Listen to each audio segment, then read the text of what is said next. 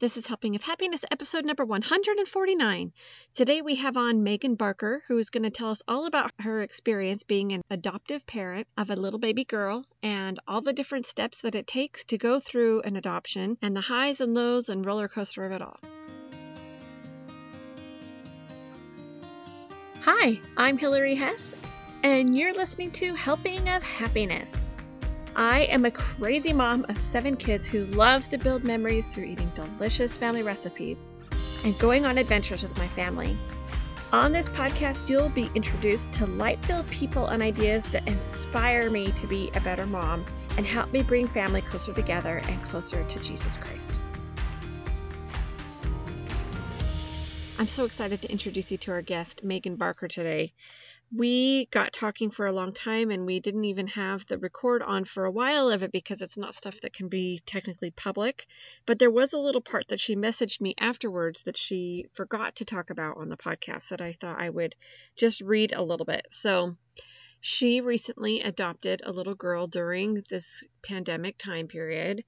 And so she's she's all of her information is super relevant and recent and she was talking to me about the emotional roller coaster of adopting and how hard that is. And so she says, right before we got the call that Lizzie was ours, I was doing our Come Follow Me lesson. So, Come Follow Me is a Sunday school curriculum. I was pouring my heart out to Heavenly Father, and I knew He loved our family. I had been discouraged that we had started to doubt if something, if there was something that we were supposed to be doing, because they'd been trying so hard to adopt. I remember President Uchtdorf's message, doubt your doubts before you doubt your faith, and a scripture that week that I was along was along the same lines. I know without a doubt that it was the right thing for our family and that Heavenly Father had a baby sister for us.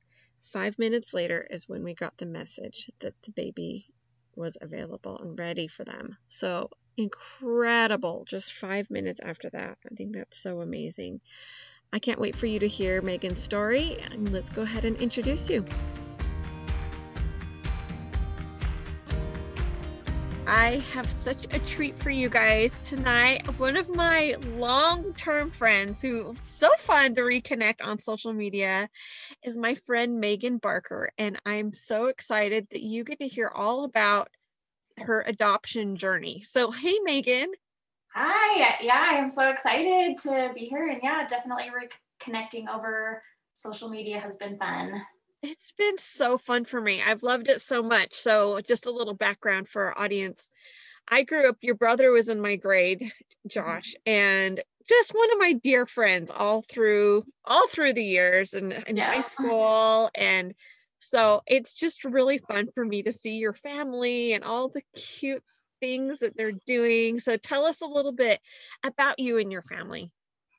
So um, my family, we have um, my husband is Alan, and we've been married for 16 years, and we have five kids, four boys, and then a girl in the caboose. They're 14, 11, 9, 6, and 18 months.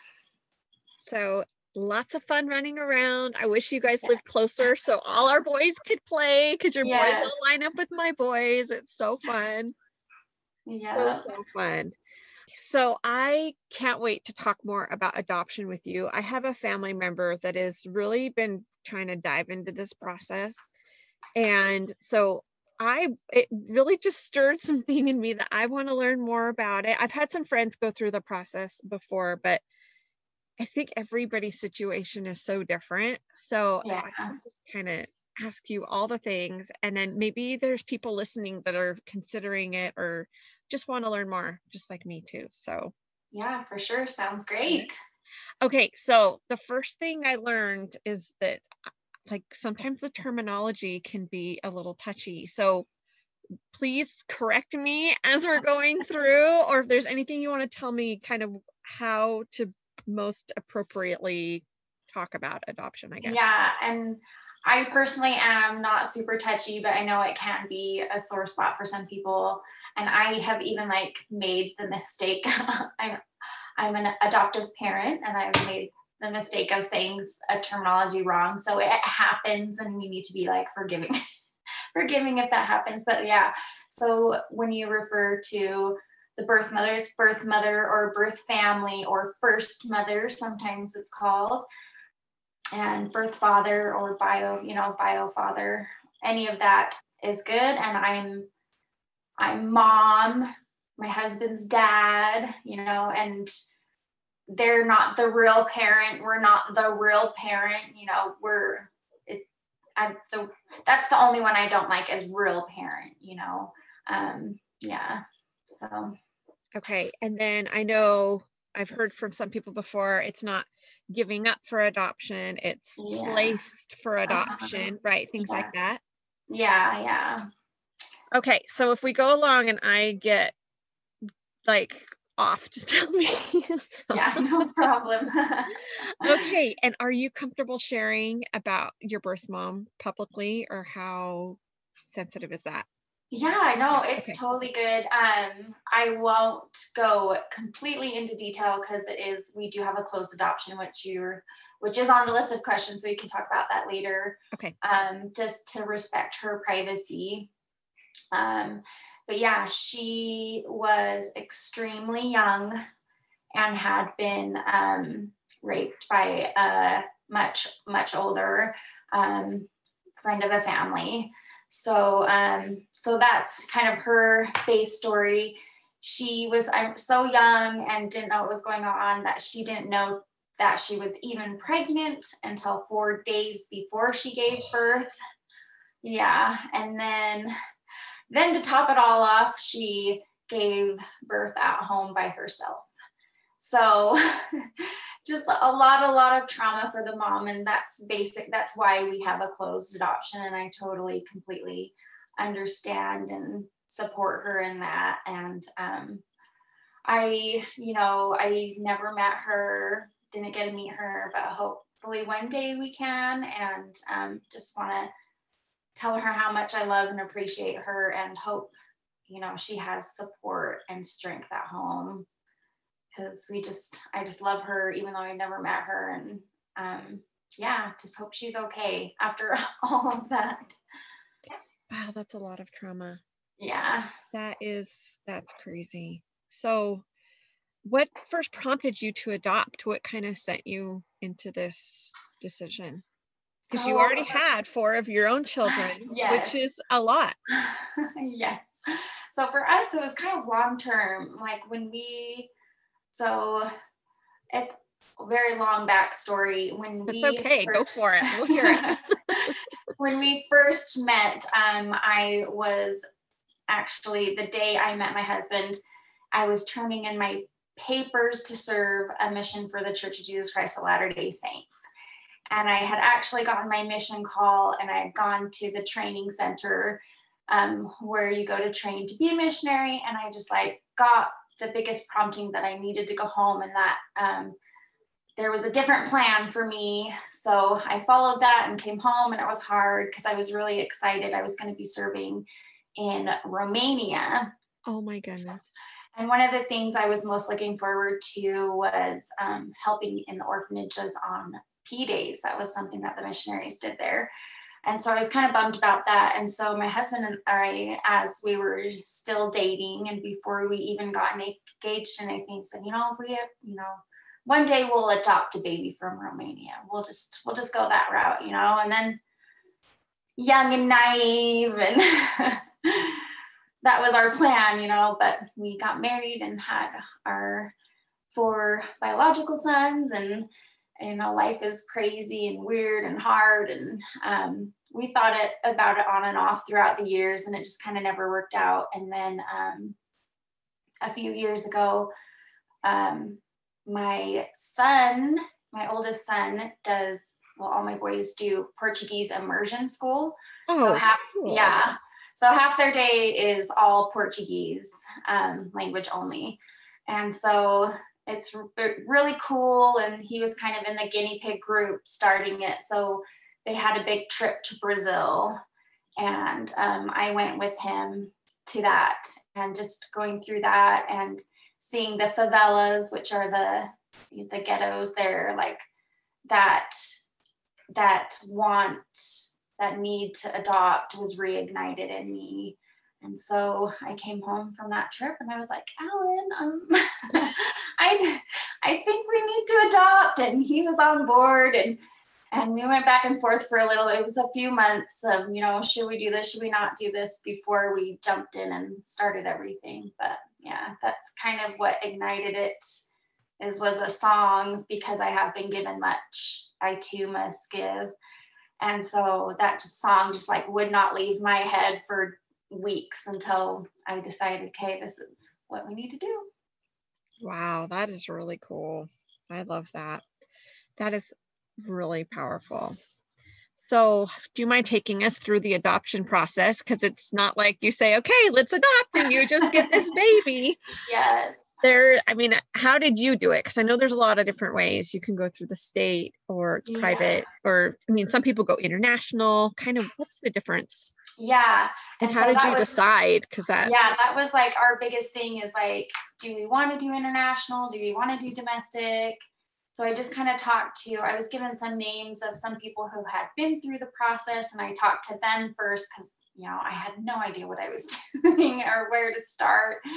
And so I did talk to a few people and we, because I really wanted to do international, but um, just looking into it and all the requirements and having four kids at home already, um, we decided to not go forward with that. But um, in that, we were given the name of an adoption agency in Utah. They work with families and uh, adoptive families and birth moms all over the country, but yeah, just domestically. Um, and I had looked into a couple other agencies also, but um, I went to their orientation and I just felt so much peace. Like I knew that they were the company, the agency we were supposed to work with, and you can do it privately. Um, and just through like adoption.com and lots of other options, but we really felt like going through an agency was best for us. Okay, so what cost do you pay for? Because I know it's really expensive. So it is. It is very expensive. Um, and that when you do go like your privately way or through adoption.com, it can be a lot less expensive. Um, but we like i said we really felt like an agency was for us and so their fee to just work with them and not no guarantee of getting a baby um, is like 22,000. So it's wow, that's it's a lot to like foot in the door. yeah, just to get your foot in the door. But then um, they have everything set up to get your home study done and everything. And they're a re- really reputable company, and they they have it like company other agencies from all over the country work with them also. So they're i guess they're waiting their average waiting time is like six months when adoption in general can be stretched out for years. So so that was good also why we wanted to go with them because you know we're not spring chickens anymore. Well and then you would love your baby that you're adopting to kind of be in the flow of your kids to yeah yeah because we already had when we started it he was um he was like four and a half when we started the process. So i'm like he's going to be you know five or six year gap between kids. So yeah hopped on that as quick as we could. Oh that's so cool. But yeah but they so they you get approved you get approved and then then there's lots and lots of paperwork. They do questionnaires. How do you expect to raise your kids? What do you do for discipline? Like how were you raised as a child? How are your relationships with your parents? Like everything you can think of just like just to make sure you're mentally able and well right. to take care of these children and and stuff like that. And then we took a couple of classes just to know what to expect through the adoption process and um, background checks and all sorts of stuff. We read a couple books, just, you know, you can't get too much information on adoption.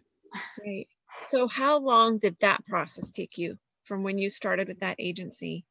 Um, I think we started our so it was like September to November. Okay, so about. a couple of months. Yeah, so a couple okay. of months, not too long. Yeah. Okay, but definitely you need all that time to get things situated yeah. and settled anyway. Yeah.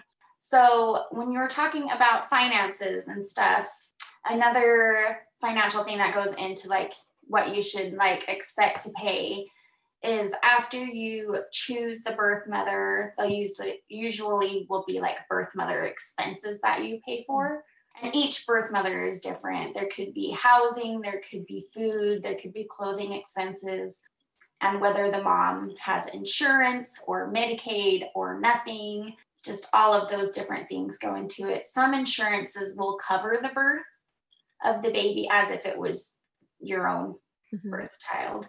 So that's really nice. Our birth mother had Medicaid, so that with all the medical was covered. That helps a lot of your expenses. Yeah, right that there. made our expenses go down, which was nice because we don't have like normal insurance. So yeah. That would have been rough. So how like how long do they say they're covering her expenses? Is it just during the pregnancy or is there a postpartum period or how does that there's a little bit postpartum it usually is a little bit postpartum too so it's usually from the time you like sign the contract until like there's the six weeks postpartum. Okay. Yeah. So depending on where you adopt from, it could be a whole different levels of expense. Yeah. Right? So they yeah. So from this company in particular, it could be anywhere from including that twenty-two thousand um, dollars. Your total expenses can be from like thirty-five to sixty thousand dollars. Wow. Just depending on where you're at, how long the birth mother is pregnant during the time you're contracted with them, or I don't know the right word for that. but um, yeah, so it could. Well, and if there's complications with the birth, I'm sure that yes. gets more expensive if there's emergencies or she yeah. has health issues. Mm-hmm. Or NICU stays, I guess that would pop in yeah. there, right? Yeah. So hopefully, like that does. I, I mean, that might go into your own insurance too. It's yeah, it it does get more complicated. so how do they collect money? Do you get on a payment plan or do they need certain amounts at certain times or how does that yeah they kind of collect certain amounts at certain times um, and then i mean ours was different so i don't know how that last chunk goes for okay. other people um, we kind of had to pay that all that that last bit at the end was like a lump sum to the actually to the other agency in the other state. We right. And because yeah. it was so quick, I'm sure normally you might yeah. have a little bit of time to kind of get order. Yeah, it's kind of like once you have the baby, they're like, we need the money before you take the baby home home. yeah, that I can see why that would be important. Yes. you take the baby and run. Yes. Okay, that's that's really good to know because I'm sure that's a question that people are wondering how much does this cost because that yeah. could definitely a factor for a lot of it people. It adds up for sure. yeah, it does, which I think is even more amazing that people like you are willing to adopt because that's a big sacrifice. Yeah, yeah. You think of sixty thousand dollars, that's a year salary for some people. So that's oh, yeah. amazing. How invasive was the home study? Did they come multiple times or was it once or? Um, they just came the one time um because we had everything in order. If you don't have stuff in order, if they see things that need fixing, they'll come back again. But we we had everything ready, and so it was just the one time prior to getting a baby. Yeah, but it's not. So we we did delve into foster care. I know that's a question later too. Yeah, um, yeah we had previously delved into that a little bit. Um, and that is very invasive, like everything locked up, everything, you know. Um, yeah, but this one was just like they came, they walked through, everything looked safe, you know. Um, but you didn't have to have like medicines and cleaning supplies locked up or any of that kind of stuff. You didn't have to have like any loose electrical wires hanging out. Yeah. just so tell me, maybe let's jump into the foster care really quick since you brought that up. And yeah. So tell me, how did so was that required by your state to do that first? I know some. no, you do not have. It's not required here to to do that first before you adopt. We had a, fa- a kind of long lost relative had reached out to family members. She had a daughter who was um, homeless and had some children, and so um, um, and they were in foster care, but she wanted them with family. And so we went through the classes and you know we were going to do it but it just wasn't right for our family at the time. I had i had a one year old of my four i had four boys my one year old uh, my baby was one and it was twin three month olds so oh my goodness you know i just we really wanted to do it but it just was not great timing and um so it was sad that that didn't work out but the act the the foster mom that had them at the time was able to adopt them and she's kept in touch. So i get to see those cute twins as they've grown and and so that's been fun. Yeah that's a lot when you've got your kids so close all of them that's yeah. a lot. So okay well let's talk a little bit about um, open and closed adoptions. So can you tell us the difference and then kind of your feelings on what's generally yeah it over the last i mean 15 20 years it's changed so much and almost every single adoption i don't know an exact percentage or any but a vast majority of them are open. And um, so in the time that we were adopting um, we probably saw the what they're called as birth mom situations. Like we get an email that says okay here's this mom. Here's her situation. Here's when the baby will be born and what gender um, and here's the open here's how open or closed they want the adoption. And we had the choice to either say okay we want our information sent to them to the birth mom or not. And then that birth mom chooses from the pool of adoptive families who send their information to them. So over the period we we waited about 10 months between the time we started and we got our daughter. Um, we knew it would take a little bit longer because we had four kids and not every mom is open, a birth mom is open to that. So, um, anyways, so out of those 20 moms we had in that time, only one um, besides ours wanted a closed adoption. So all the rest wanted it open to some degree. And that was anything from one letter a year for the first five years to meeting once a year, having a meet in person meeting once a year, or, you know, it, like it just depended on the birth mom. But most of those were uh, just a letter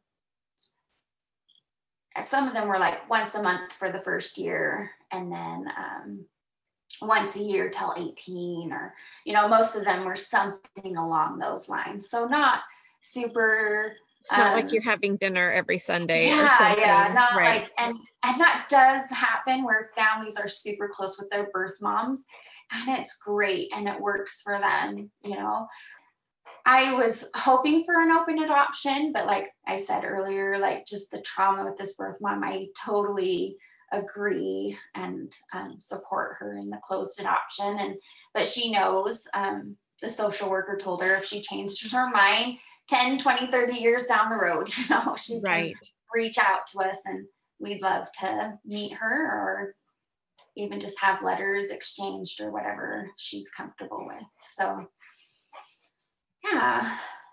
That's cool.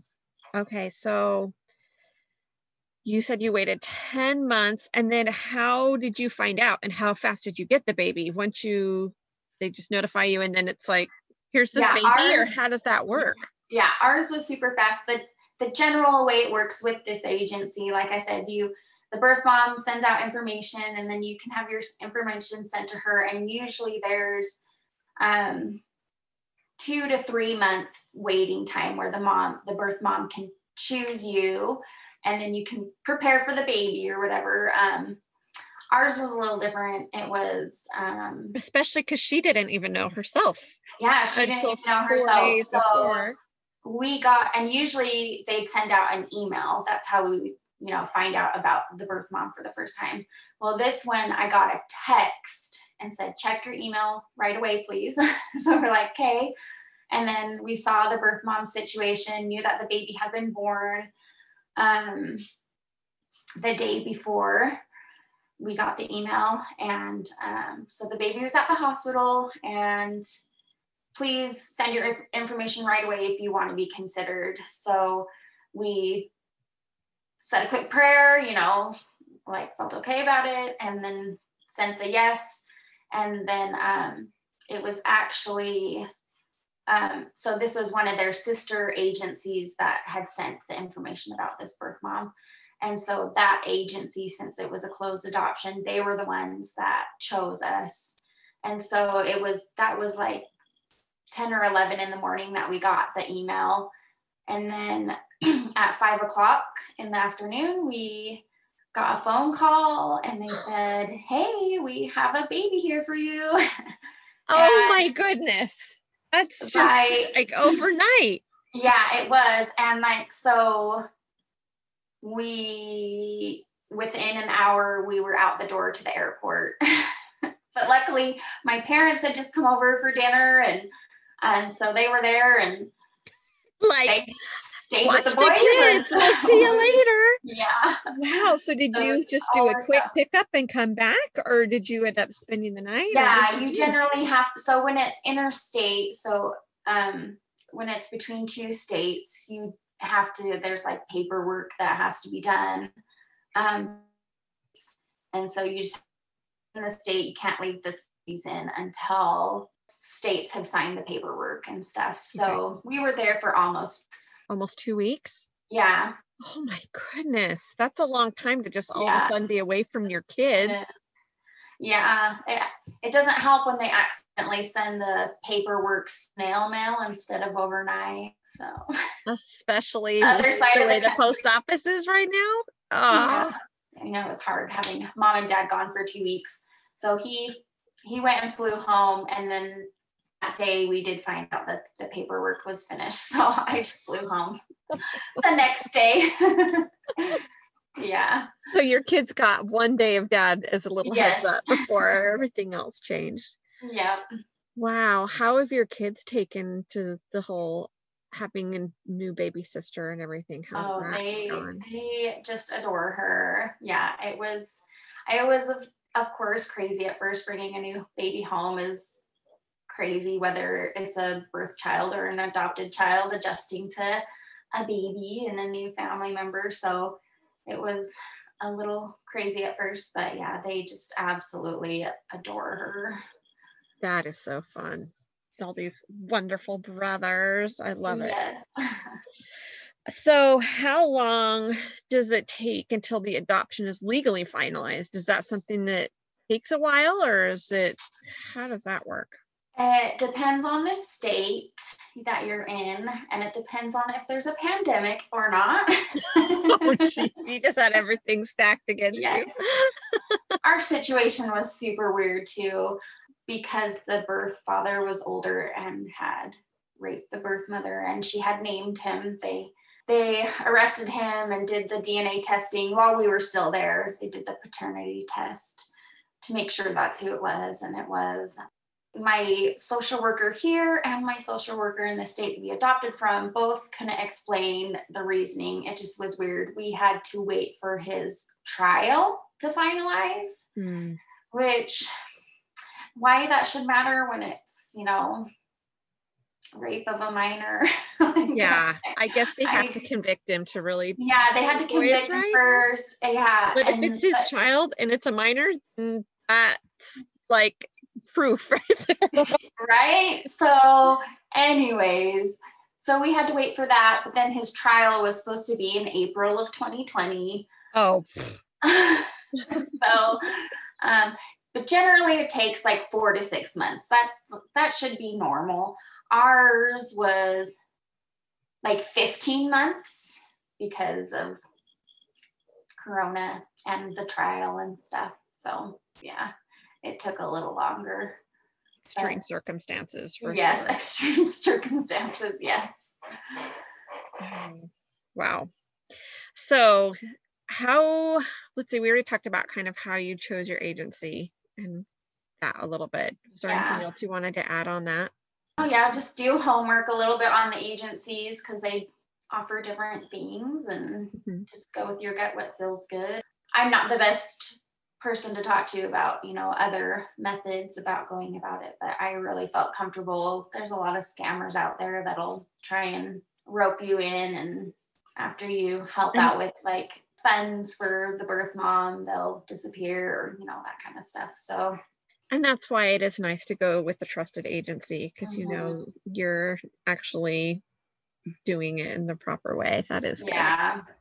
And they're walking you through every step. So it's really nice to have that too. Yeah, because otherwise it's a little overwhelming with everything Yeah. you have to do.